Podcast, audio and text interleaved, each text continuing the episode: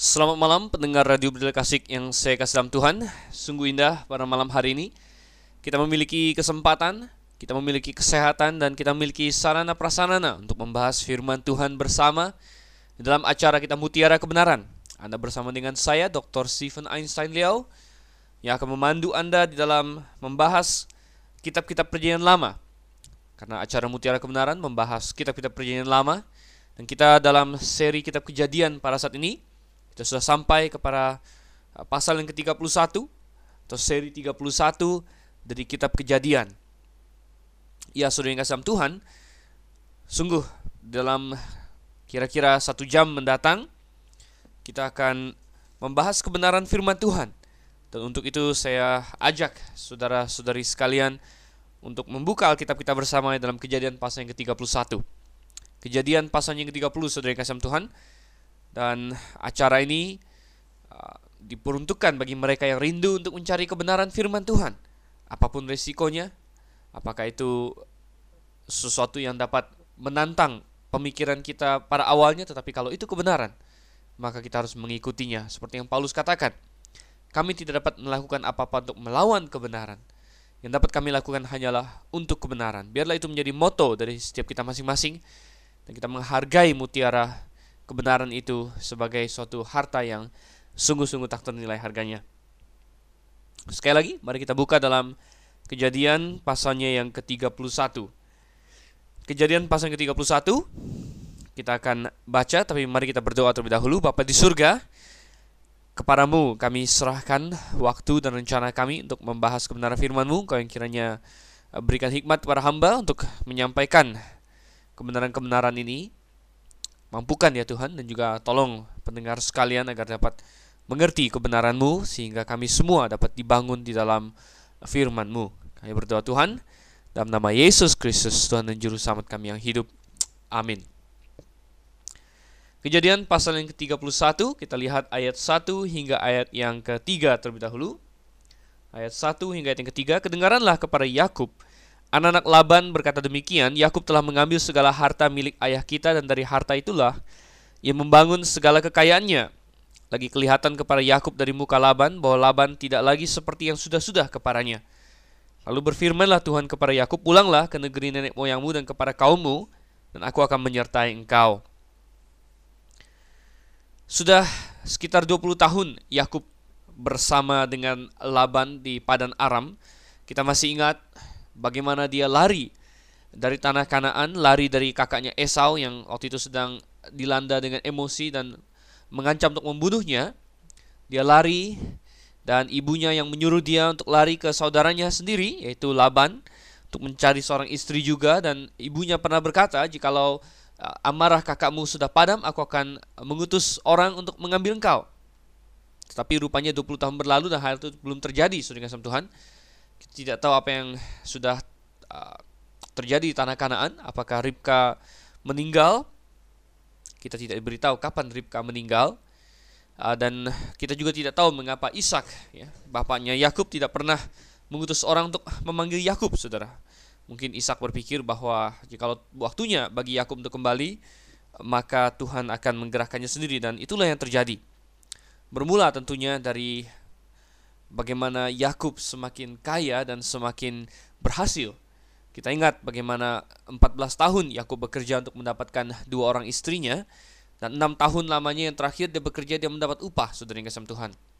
Dan di pasal yang ke-30 Laban memberinya upah sesuai dengan usul Yakub sendiri bahwa uh, yang berbelang-belang yang berbintik-bintik ya yang uh, belang-belang ya yang coreng-coreng itulah semua akan menjadi upah dari Yakub ya. Tentunya pada saat perjanjian itu dibuat ya, domba kambing domba yang coreng-coreng belang-belang bitik-bitik itu hanya sedikit jumlahnya.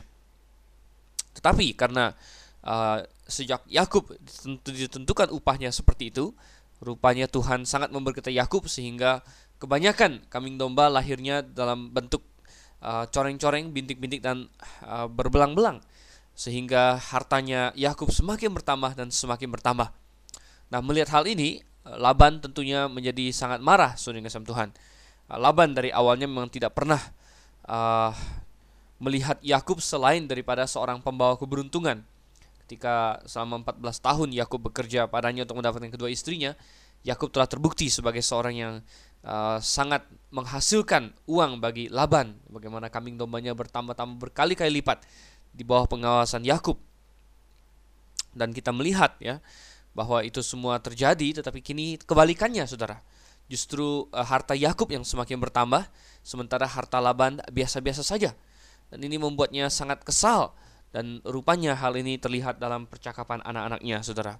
Jadi anak-anaknya rupanya menangkap apa sifat dari bapaknya. Ya. Kedengaranlah kepada Yakub anak-anak Laban berkata demikian. Yakub telah mengambil segala harta milik ayah kita dan dari harta itulah ia membangun segala kekayaannya. Ini sebenarnya adalah tuduhan yang sangat tidak fair. Yakub tidak mengambil sedikit pun dari harta Laban. Ini adalah upah dia sebagaimana yang sudah disepakati oleh mereka berdua. Yakub tidak pernah mencuri ya uh, hartanya Laban, justru Labanlah yang telah uh, menipu Yakub berkali-kali. Ya. Uh, Yakub hanya menjalankan tugasnya dan dia mendapatkan upah sesuai dengan perjanjian. Jadi sama sekali tidak ada kecurangan dari pihak Yakub, tetapi anak-anak Laban di sini tentunya mencerminkan uh, kefrustrasian ya, frustrasian dari Laban sendiri dan ini mengajarkan kepada kita hal yang penting Saudara, bahwa sikap dari seorang ayah atau seorang ibu, sikap dari orang tua tentunya akan berpengaruh kepada anak-anaknya. Kalau orang tuanya benci dendam kepada seorang, kemungkinan besar hal itu akan ditransfer kepada anak-anaknya. Kalau orang tuanya penuh dengan sukacita, ya penuh dengan ramah tamah, penuh dengan kebaikan, itu juga akan dilihat dan dicontoh oleh anak-anaknya. Oleh karena itu, saudara kasih benarlah yang dikatakan Alkitab bahwa uh, kita harus menjadi contoh yang baik bagi anak-anak kita. Uh, jangan kita hanya memberi mereka perintah, jangan hanya kita mengajar mereka, tapi kemudian kehidupan kita itu berlainan sama sekali. Ya Lucu sekali kalau ada orang tua yang melarang anaknya merokok, melarang anaknya minum-minum sementara dia sendiri melakukannya. Itu tentunya tidak akan menjadi suatu contoh teladan yang baik. Nah, kita lihat di sini anak-anak Laban ya, secara tidak sengaja terlontar dari mulut mereka kekesalan mereka akan Yakub dan Yakub mendengar itu. Dan Yakub mungkin berpikir, "Wah, kalau begitu saya tidak bisa lama-lama lagi di sini. Saya harus segera pergi." Dan tepat pada saat itu Tuhan berfirman kepada Yakub, Pulanglah ke negeri nenek moyangmu dan kepada kaummu, dan aku akan menyertai engkau. Menarik sekali bahwa negeri Kanaan sekarang disebut sebagai negeri nenek moyangmu. Padahal Abraham sendiri berasal dari daerah Urkasdim. Tetapi mereka sudah menetap di Kanaan, keluarga berkeluarga turun-temurun sekian lama, dan mereka semua sudah melihat negeri Kanaan menganggapnya sebagai tanah mereka, tanah milik mereka, karena mereka percaya kepada janji Tuhan. Nah kita lanjutkan saudara yang kesam Tuhan ayat yang keempat hingga ayatnya yang kesembilan. Ayat yang keempat hingga ayatnya yang kesembilan. Sesudah itu Yakub menyuruh memanggil Rahel dan Leah untuk datang ke padang ke tempat kambing dombanya. Lalu ia berkata kepada mereka, telah kulihat dari muka ayahmu bahwa ia tidak lagi seperti yang sudah-sudah kepadaku, tetapi Allah ayahku menyertai aku. Juga kamu sendiri tahu bahwa aku telah bekerja sekuat-kuatku pada ayahmu tetapi ayahmu telah berlaku curang kepadaku dan telah sepuluh kali mengubah upahku. Tetapi Allah tidak membiarkan dia berbuat jahat kepadaku. Apabila ia berkata, yang berbintik-bintiklah akan menjadi upahmu, maka segala kambing domba itu beroleh anak yang berbintik-bintik. Dan apabila ia berkata yang bercoreng-corenglah yang menjadi upahmu, maka segala kambing domba itu beroleh anak yang bercoreng-coreng. Demikianlah Allah mengambil ternak ayahmu dan memberikannya kepadaku. Untuk membuat suatu keputusan untuk pulang, Yakub perlu memberitahu dan mempersiapkan istri-istrinya sehingga dia memanggil Rahel dan Leah untuk datang kepadanya di padang. Rupanya tempat tinggal mereka cukup jauh, saudara. Dan akhirnya Rahel dan Leah pergi ke sana dan ia berkata kepada mereka bahwa tentu dia harus menceritakan dulu kepada Rahel dan Leah alasan mengapa dia mau pulang. Jangan-jangan mereka salah tanggap dan malah mau tinggal, saudara. Tentu Yakub tidak mau itu terjadi sehingga Yakub memberitahu kepada mereka tentang bagaimana ayah mereka telah berlaku kepada Yakub. Artinya mungkin selama ini Yakub hanya menanggung semua itu dalam uh, kebisuan, saudara. Dia tidak mengeluh kepada istrinya bahwa ayah mereka begini, ayah mereka begitu. Tidak. Semuanya selama ini dia tanggung. Barulah kali ini dia ceritakan kepada mereka. Dan dia berkata, aku telah bekerja sekuat-kuatku pada ayahmu. Jadi kita melihat suatu karakter yang baik dari Yakub adalah bahwa dia adalah seorang pekerja yang ulet. Dia tidak licik seperti yang dikatakan banyak orang ya. Memang dia pernah menipu bapaknya sendiri. Tapi pada dasarnya Yakub bukanlah orang yang licik, saudara. Kita melihat itu dalam seluruh hidupnya, bagaimana dia berhadapan dengan orang-orang di kota Sikem juga belakangan nanti. Dia bukan orang yang licik. Ya. Dia adalah seorang yang tulus. Ya. Dia bekerja dengan segiat-giatnya. Dan dia berkata bahwa justru ya ayahmu, ayah kalian, yaitu si Laban yang telah berlaku curang kepadanya. Bahkan mengubah-ubah upahnya. Jadi rupanya dari perjanjian awal itu ya Laban banyak sekali mengubah uh, mengubah perjanjian akan uh, upah bagi Yakub ya. Dan rupanya Tuhanlah yang senantiasa untuk melindungi Yakub ya memberikan kepadanya upahnya. Jadi kalau dia ubah domba bintik-bintik, maka semuanya anaknya domba bintik-bintik. Kalau dia bilang coreng-coreng, semuanya menjadi coreng-coreng. Oh, sungguh luar biasa indah, saudara. Mengapa ini bisa terjadi? Apakah karena kehebatan Yakub? Apakah karena dia jago sekali untuk uh, me men menternakkan domba-domba ini sehingga dia mampu untuk membuat warna mereka? Tidak, saudara. Nah, coba kita baca kembali ayat 10 hingga ayatnya yang ke-13. Ayat 10 hingga 13. Pada suatu kali pada masa kambing domba itu suka berkelamin, maka aku bermimpi dan melihat bahwa jantan-jantan yang menjantani kambing domba itu bercoreng-coreng, berbintik-bintik dan berbelang-belang. Allah berfirman kepadaku dalam mimpi itu, Yakub. Jawabku, ya Tuhan. Lalu ia berfirman, angkatlah mukamu dan lihatlah bahwa segala jantan yang menjantani kambing domba itu bercoreng-coreng, berbintik-bintik dan berbelang-belang. Sebab telah kulihat semua yang dilakukan oleh Laban itu kepadamu. Akulah Allah yang di Betel itu, di mana engkau mengurapi tugu, dan di mana engkau bernazar kepadaku. Maka sekarang bersiaplah engkau, pergilah dari negeri ini dan pulanglah ke negeri sana saudaramu. Jadi uh, Yakub di sini melihat suatu mimpi, suatu penglihatan, ya. dan dia melihat ya jantan-jantan yang menjantani kambing domba, ya, bercoreng-coreng dan sebagainya. Dan satu hal yang dia pastikan dia mengerti adalah Tuhan datang kepadanya dan berfirman kepadanya dan menjelaskan bahwa semua hasil domba-dombanya yang banyak itu bukanlah karena kehebatan dia untuk memanipulasi genetika binatang, bukanlah karena kehebatan dia mencampur ini mencampur itu ya untuk dipakai untuk diperlihatkan kepada binatang-binatang saat mereka berkelamin ya seperti yang kita baca di pasal 30. Bukan itu kunci suksesnya dia. Kunci suksesnya dia adalah Tuhan yang memberkati dia. Dan inilah satu hal yang perlu kita uh, sungguh-sungguh uh, pahami sering Tuhan. Yaitu bahwa Tuhanlah yang bisa memberkati kita. Coba kita lihat uh, firman Tuhan di dalam Amsal pasal 10 ayatnya yang ke-22. Amsal ini satu kitab yang sangat indah di dalam penyanyian lama, Amsal pasal 10 ayatnya yang ke-22. Di situ dikatakan, berkat Tuhanlah yang menjadikan kaya susah payah tidak akan menambahinya. Perhatikan saudara, berkat Tuhanlah yang menjadikan kaya, susah payah tidak akan menambahinya. Sungguh suatu uh, ayat yang sangat luar biasa. Banyak orang hari ini tidak mau mengakui Tuhan di dalam hidupnya. Apalagi mereka tidak mau mengakui Tuhan dalam hal harta bendanya, saudara. Jangankan orang-orang dunia, bahkan orang-orang Kristen pun demikian. Banyak antara mereka yang memiliki filosofi, ah, ini kan hasil kerja saya. Ah, ini kan hasil keringat saya. Oh saudara, betapa itu adalah hal yang salah di dalam ayat ini dikatakan bahwa berkat Tuhan yang menjadikan kaya. Saudara bukan berarti kita tidak perlu bekerja, ya. Ah, di tempat lain Paulus berkata bahwa siapa yang tidak bekerja maka dia tidak boleh makan. Untuk itu coba kita buka di dalam 2 Tesalonika pasal yang ketiga ayat yang ke-10. 2 Tesalonika 3 ayat 10 dikatakan sebab juga waktu kami berada di antara kamu kami memberi peringatan ini kepada kamu jika seorang tidak mau bekerja janganlah ia makan Saudara jadi Alkitab mengajarkan suatu keseimbangan yang sehat antara usaha dengan uh, bagaimana kita berdoa dan kita berharap kepada Tuhan. Kita tentu berusaha berusaha dan bekerja. Kita harus bekerja keras. Yakub bekerja keras saudara. Dia bekerja dengan segiat-giatnya. Bahkan kalau kita baca nanti bagaimana dia dedikasinya kepada pekerjaan yang begitu tinggi. Tapi saudara, Yakub adalah tipe orang beriman. Sehingga dia juga mengakui bahwa tanpa berkat Tuhan semua itu nol, saudara. Anda boleh bekerja sampai tulang Anda patah, tapi kalau bukan berkat Tuhan, bukankah itu semua hilang? Anda bisa kena penyakit dengan mudah. Tapi banyak orang yang bisa menghabiskan hidupnya untuk bekerja, bekerja, bekerja dalam sekejap bisa hilang. Bencana alam apalagi di alam Indonesia ini kerap terjadi saudara kasih Tuhan atau mungkin masalah kesehatan timbul dan seluruh harta habis untuk mengobati diri sendiri oh saudara berkat Tuhanlah yang menjadikan kaya kita jangan lupa itu saudara. Banyak orang yang terlalu sombong ya. Dia berpikir ah ini kehebatan saya.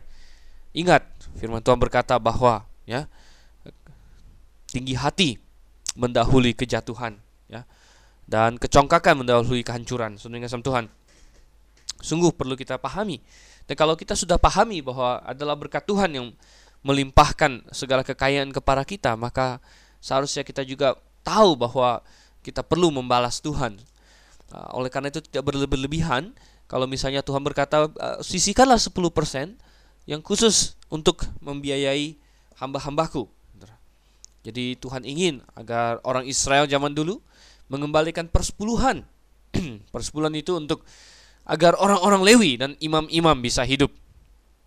Orang-orang yang melayani Tuhan yang tidak mendapatkan milik pusaka bersama dengan suku-suku yang lain.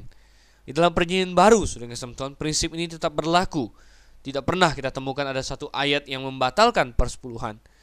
Tetapi kita lihat bahwa uh, persepuluhan juga perlu diberikan kepada jemaat lokal agar uh, gembala sidang atau uh, hamba Tuhan di sana dapat um, dipenuhi kebutuhannya.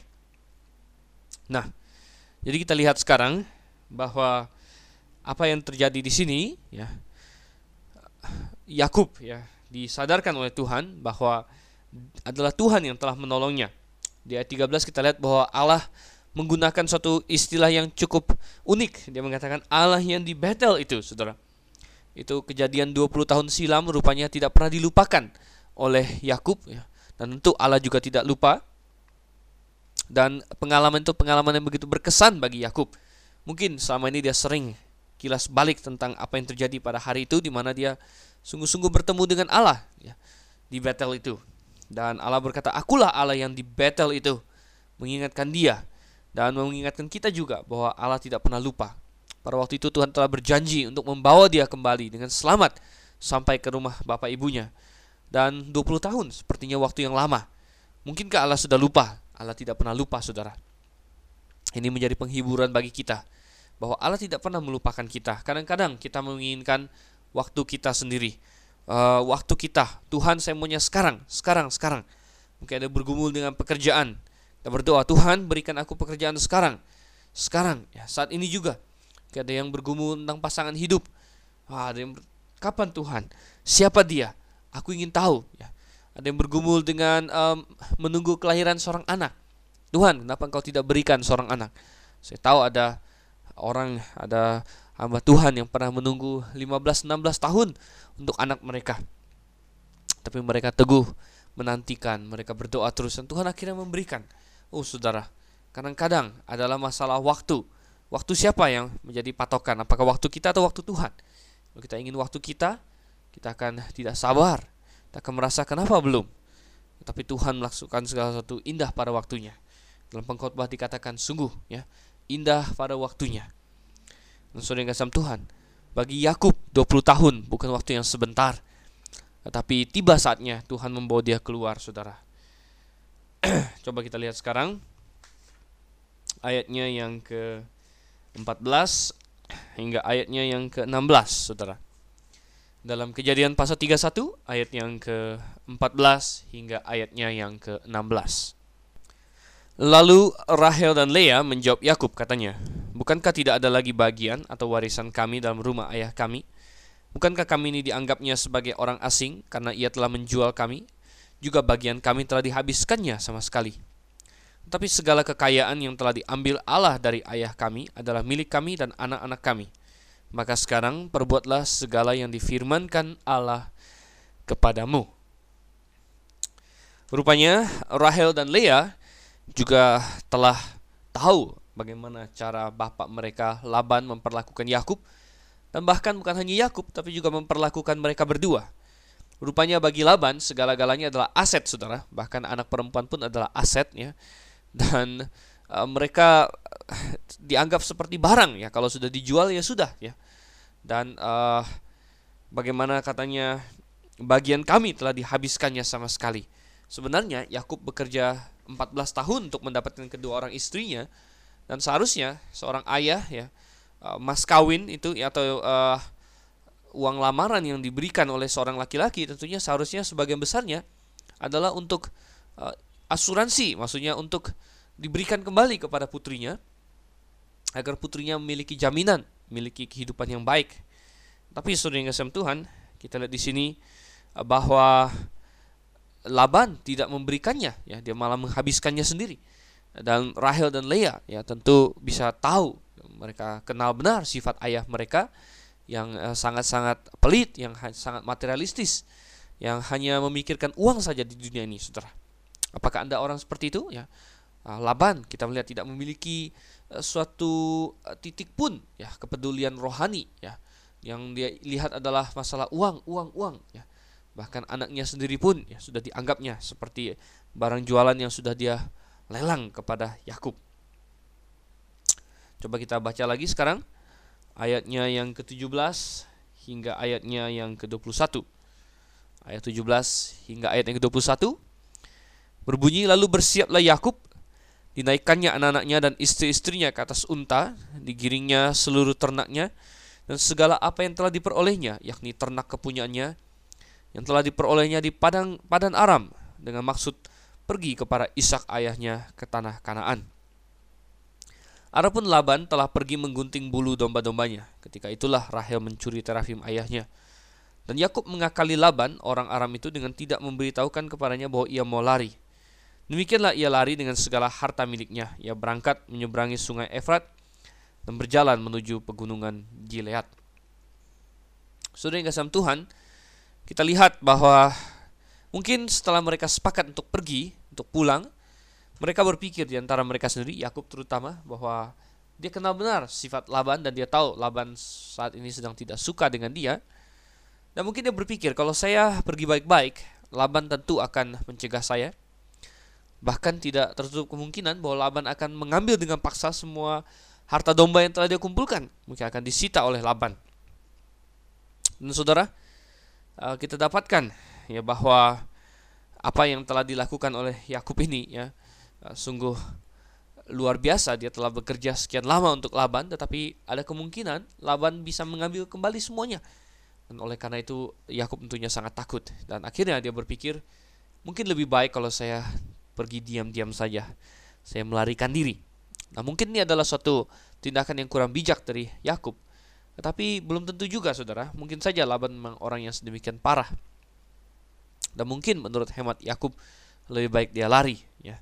Nah, mungkin uh, seharusnya Yakub berdoa kepada Tuhan untuk menyelesaikannya. Nah, tetapi ya, kita lihat Yakub akhirnya memilih untuk lari. Dan segala waktunya sudah dipersiapkan. Yakub juga sudah memilih waktunya mungkin, ya. Kebetulan sedang musim menggunting domba, dan Laban ada di tempat yang agak jauh. Yakub tentunya sudah menggunting bulu domba-dombanya terlebih dahulu agar itu tidak menjadi masalah bagi dia. Dan akhirnya dia melarikan diri. Dia menyeberangi sungai Efrat, berjalan menuju pegunungan Gilead. Kita baca sekarang ayatnya yang ke-22 hingga ayatnya yang ke-24. Ketika pada hari ketiga dikabarkan kepada Laban bahwa Yakub telah lari, di bawahnya sanak saudaranya bersama-sama, Dikejarnya Yakub tujuh hari perjalanan jauhnya, lalu ia dapat menyusulnya di pegunungan Gilead. Pada waktu malam datanglah Allah dalam suatu mimpi kepada Laban, orang Aram itu, serta berfirman kepadanya, Jagalah baik-baik, supaya engkau jangan mengatai Yakub dengan sepatah kata pun. Ketika ya, saudara yang kasih Tuhan. Jadi barulah sampai dengan pelarian hari yang ketiga, Laban tahu apa yang terjadi. Nah, Mungkin mereka sedang dalam acara sibuk sekali menggunting domba sehingga mereka harus uh, menyelesaikannya terlebih dahulu. Tetapi akhirnya segera dia membawa orang-orangnya, sanak saudaranya dan dia mengejar Yakub. Saudara, tentu Yakub berjalan agak pelan karena ada banyak kambing domba ya. Orang yang punya kambing domba bisa berjalan 15 sampai 20 mil sehari. Sedangkan orang yang tanpa itu yang mengejar dengan kencang bisa menyelesaikan sekitar 30 mil satu hari. Ya, dan kita melihat dengan cepat tentunya Laban bisa mengejar Yakub ya. Setelah tujuh hari dia kejar, akhirnya mereka bisa bertemu di pegunungan. Nah, ketika tahu bahwa Yakub ada di pegunungan itu, ya Laban berkemah dulu untuk malamnya karena tidak mungkin lagi Yakub lari dari paranya. Mungkin dia tidur, ya beristirahat untuk bersiap-siap besok. Mungkin dalam rencananya ada dalam hatinya ada rencana untuk berperang, Saudara. Bahkan tidak tertutup kemungkinan dia berencana untuk uh, membunuh Yakub dan mengambil kembali semua harta bendanya. Nah, tapi Tuhan kita melihat berintervensi. Dan kita baca ayat yang ke-25 hingga ayat yang ke-30. Ketika Laban sampai kepada Yakub, Yakub telah memasang kemahnya di pegunungan, juga Laban dengan sanak saudaranya telah memasang kemahnya di pegunungan Gilead. Berkatalah Laban kepada Yakub, Apakah yang kau perbuat ini? Maka engkau mengakali aku dan mengangkut anak-anakku perempuan sebagai orang tawanan? Mengapa engkau lari diam-diam dan mengakali aku? Mengapa engkau tidak memberitahu kepadaku supaya aku menghantarkan kau dengan sukacita dan nyanyian dengan rebana dan kecapi? Lagi pula engkau tidak memberikan aku kesempatan untuk mencium cucu-cucuku laki-laki dan anak-anakku perempuan. Memang bodoh perbuatanmu itu. Aku ini berkuasa untuk berbuat jahat kepadamu, tetapi Allah ayahmu telah berfirman kepadaku tadi malam. Jagalah baik-baik, jangan kau mengatai Yakub dengan sepatah kata pun. Maka sekarang, kalau memang engkau harus pergi semata-mata karena sangat rindu ke rumah ayahmu, mengapa engkau mencuri dewa-dewaku? Laban memang sudah berniat untuk berbuat jahat kepada Yakub, tetapi Tuhan mencegahnya. Malam harinya Tuhan datang dalam mimpi kepadanya, ya. dan Tuhan menegurnya dan uh, benar-benar uh, memperingatkan memperingatkan dia bahwa dia tidak boleh berbuat yang jahat kepada Yakub, bahkan mengatainya pun tidak boleh, ya. Jadi tidak boleh berkata-kata kepadanya dengan suatu ancaman atau suatu makian, ya dan kita lihat saudara kasih Tuhan uh, Laban marah sekali. Dia bilang mengapa kamu mengangkut anak-anakku perempuan sebagai orang tawanan? Ya kita melihat di sini bahwa Laban ingin bertindak seolah-olah dia di pihak yang benar semua. Dia masih berasumsi bahwa anak-anaknya sebenarnya tidak mau meninggalkan dia. Padahal Rahel dan Leah dengan siap sedia ya ikut dengan Yakub meninggalkan dia. Jadi ini adalah kata-kata kosong dari Laban sebenarnya. Dan uh, di ayat 27 dan 28 ya dia bersandiwara dia bilang ah saya kan kalau engkau mau pergi akan saya kirim akan saya utus saya lepas dengan nyanyian dengan pesta. Padahal sudah kasih Tuhan. Kalau sungguh terjadi mungkin dia akan uh, mengambil semua harta Yakub saudara. Tapi di sini kita lihat. Dan di ayat yang ke-30 dia mengatakan satu hal mengapa kamu mencuri dewa dewaku mungkin bagi seorang yang sekaya Laban, mungkin kita berpikir untuk apa dia mencari uh, dewa yang murahan, yang gampang dibuat uh, lagi itu ya terafim itu saudara. Dan ini mengantar kita kepada satu hal ya dewa yang perlu dicari itu dewa yang percuma saudara.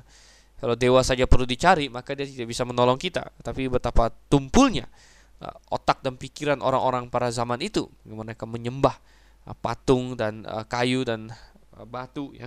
Sungguh hal yang sangat sia-sia. Tetapi saudara kasih Tuhan kita lihat bahwa uh, dia mencari dewa-dewanya. Nah, uh, motivasi Laban begitu marah bahwa ada orang yang mencuri terafimnya atau patungnya akhirnya kita dapatkan ketika tahun 1930-an dalam uh, ekskavasi arkeologi ditemukan informasi ya dari tablet-tablet Nudzi yang ditemukan di daerah Palestina bahwa ada kebudayaan setempat pada zaman itu di mana orang yang memiliki terafim seseorang, maka dia bisa secara legal, secara hukum sah untuk mengklaim warisan orang tersebut. Jadi rupanya dewa atau terafim rumah tangga seseorang itu bisa dipakai sebagai uh, alat klaim warisan dan mungkin karena itulah Rahel mencurinya. Mungkin karena dia masih merasa bahwa kalau dia mencuri terafim itu maka akan memperkuat uh, klaim suaminya terhadap harta bapaknya ya. Dan uh, mungkin dia suatu hari ingin menuntut warisan. Dan itu menjelaskan kepada kita mengapa Laban begitu uh, begitu khawatir bahwa terafimnya hilang. Dia takut ada orang yang mengklaim harta bendanya lagi ya. Nah coba kita lihat ayat yang ke-31 ya hingga ayat yang ke-35 Saudara. Ayat yang ke-31 hingga ayat yang ke-35 saya bacakan.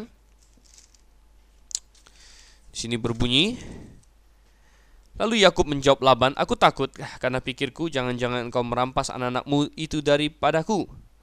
Tetapi pada siapa engkau menemui dewa-dewamu itu, janganlah ia hidup lagi." periksalah di depan saudara-saudara kita segala barang yang ada padaku dan ambillah barangmu. Sebab Yakub tidak tahu bahwa Rahel yang mencuri terafim itu. Lalu masuklah Laban ke dalam kemah Yakub dan ke dalam kemah Lea dan ke dalam kemah kedua budak perempuan itu, tapi terafim itu tidak ditemuinya. Setelah keluar dari kemah Lea, ia masuk ke dalam kemah Rahel. Tapi Rahel telah mengambil terafim itu dan memasukkannya ke dalam pelana untanya dan duduk di atasnya. Laban menggeledah seluruh kemah itu, tetapi terafim itu tidak ditemuinya. Lalu kata Rahel kepada ayahnya, Janganlah bapak marah, karena aku tidak dapat bangun berdiri di depanmu, sebab aku sedang haid. Dan Laban mencari dengan teliti, tapi ia tidak menemui terafim itu. Apa pun yang mendasari dan mendorong Rahel untuk mencuri terafim bapaknya, ya, uh, rupanya dia ketakutan sekarang, ya, dia takut ditemui. Apalagi Yakub telah dengan lantang berkata bahwa barang siapa yang ditemui maka uh, dia uh, boleh dibunuh, saudara. Ya, dikatakan periksalah di depanmu, ya, dan pada siapa engkau temui dewa-dewamu itu janganlah ia hidup lagi. Yakub tidak tahu Rahel yang telah mengambilnya. Sehingga uh, Rahel tentunya pada saat itu sangat ketakutan ya. Dan uh, mungkin bagi dia dia merasa sudah terlambat untuk mengakuinya. Dan dia uh, sengaja akhirnya mengambil langkah menyembunyikannya. Tetapi taktiknya itu berhasil saudara kasih Tuhan. Tuhan dalam kemahabaikan uh, membuat sehingga Laban tidak dapat menemukan uh, terafim itu. Nah, kita lihat sekarang ayatnya yang ke-36 hingga ayatnya yang ke-42. Ayat 36 hingga ayat yang ke-42. Lalu hati Yakub panas dan ia bertengkar dengan Laban. Ia berkata kepada Laban, Apakah kesalahanku, apakah dosaku, maka engkau memburu aku sehebat itu?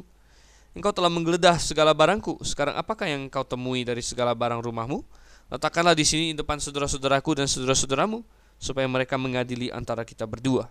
Selama 20 tahun ini aku bersama-sama dengan engkau. Domba dan kambing betinamu tidak pernah keguguran dan jantan dari kambing dombamu tidak pernah kumakan. Yang diterkam oleh binatang buas tidak pernah kubawa kepadamu, aku sendiri yang menggantinya. Yang dicuri orang baik waktu siang baik waktu malam selalu engkau tuntut daripadaku. Aku dimakan panas hari waktu siang dan kedinginan waktu malam dan mataku jauh daripada tertidur. Selama 20 tahun ini aku di rumahmu Aku telah bekerja padamu 14 tahun lamanya untuk mendapat kedua anakmu dan enam tahun untuk mendapat ternakmu dan engkau telah sepuluh kali mengubah upahku. Seandainya Allah ayahku, Allah Abraham dan yang disegani oleh Ishak tidak menyertai aku, tentulah engkau sekarang membiarkan aku pergi dengan tangan hampa. Tetapi kesengsaraanku dan jerih payahku telah diperhatikan Allah dan ia telah menjatuhkan putusan tadi malam. Melihat Laban yang dengan arogan masuk ke kemahnya satu demi satu menggeledah dia, mencari dewa-dewa yang Yakub tahu dia tidak curi ya membuat tentunya Yakub menjadi emosi. Nah akhirnya dia tidak tahan lagi. Dia segera uh, berargumen dia segera memarahi Laban. Dia bilang apa-apa ini? Ya. Intinya dia bilang apa salahku sebenarnya? Engkau sudah geledah tidak ditemukan. Ya apa salahku? katanya ya. Dan uh, di sini unek-uneknya Yakub kita lihat ya, kata-kata yang mungkin sama ini dia, dia pendam ya Perasaan dia yang paling dalam dia curahkan sepenuhnya kepada Laban. Bagaimana dia telah bekerja dengan sedemikian luar biasa untuk Laban. Tapi bagaimana Laban telah berbuat curang kepadanya. Ini sudah kasih Tuhan. Ini mengajarkan kita banyak kebenaran rohani. Marilah kita terus bekerja dengan sopan, dengan tulus, dengan jujur, saudara. Dan kalaupun kita dicurangi oleh orang, maka kita seperti Yakub, ya kita akan terus diberkati Tuhan kalau kita tidak berbuat curang, saudara. Jangan karena kita dicurangi, terlalu berbuat curang. Tetapi kita menunggu kepada Allah. Kita akan melihat uh, penolongan dan penyertaan dari Allah sendiri bagi kita. Yakub menyadari hal ini. Dia bilang, kalau bukan karena Tuhan, maka tentu engkau akan berbuat jahat kepadaku. Engkau akan membiarkan aku pergi dengan tangan hampa. Tetapi saudara, dia berkata, Allahku yang menyertaiku, Allah Abraham ya, dan yang disegani oleh Ishak menyertai aku dan dia menyadari tangan intervensi Tuhan sehingga Laban tidak dapat berbuat apa-apa kepadanya. Dan kita lihat saudara, ayat yang ke-43 hingga ayat yang ke-45 sekarang. Lalu Laban menjawab Yakub, perempuan-perempuan ini anakku dan anak-anak lelaki ini cucuku. Dan ternak ini ternakku, bahkan segala yang kau lihat di sini adalah milikku. Jadi apakah yang dapat kuperbuat sekarang kepada anak-anakku ini? Atau kepada anak-anak yang dilahirkan mereka? Maka sekarang marilah kita mengikat perjanjian, aku dan engkau, supaya itu menjadi kesaksian antara aku dan engkau. Kemudian Yakub mengambil sebuah batu dan didirikannya menjadi tugu. Mendengar kata-kata Yakub yang memang sungguh tepat mengena, membuat Laban juga kehilangan muka, saudara, sehingga akhirnya dia berbalik berkata, "Ya, ini toh anak-anakku, ini cucu-cucuku, aku tidak bisa berbuat salah kepada mereka.